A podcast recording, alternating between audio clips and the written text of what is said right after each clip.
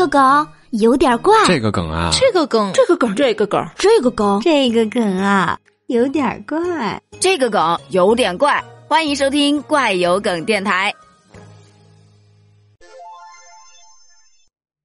最近在北京有一男子网购了一面镜子，到货之后却发现，哎，这镜子变形了。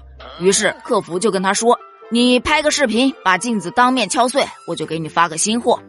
于是该男子找来了锤子猛敲镜子，没想到啊，锤子都敲折了，镜子居然还是完整的。网友就调侃啊，该退货的是那把锤子啊。没错没错，先把镜子放一边，这会儿该找锤子的卖家啦。对对对，这段应该发给卖锤子的，重新发个锤子过来，再来砸镜子，让镜子商家再重新发个镜子，齐活。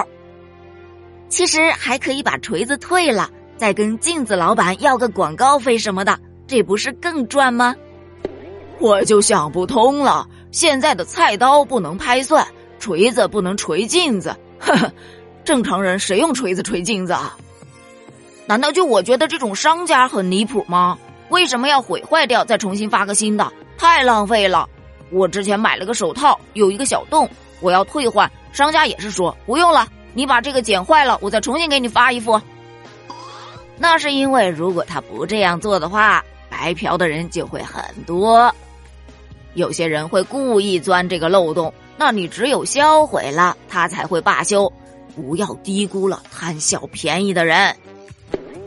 锤子敲镜子，锤子碎了，肯定是镜子里折射的另一把锤子啊！哎呦，老三体哦！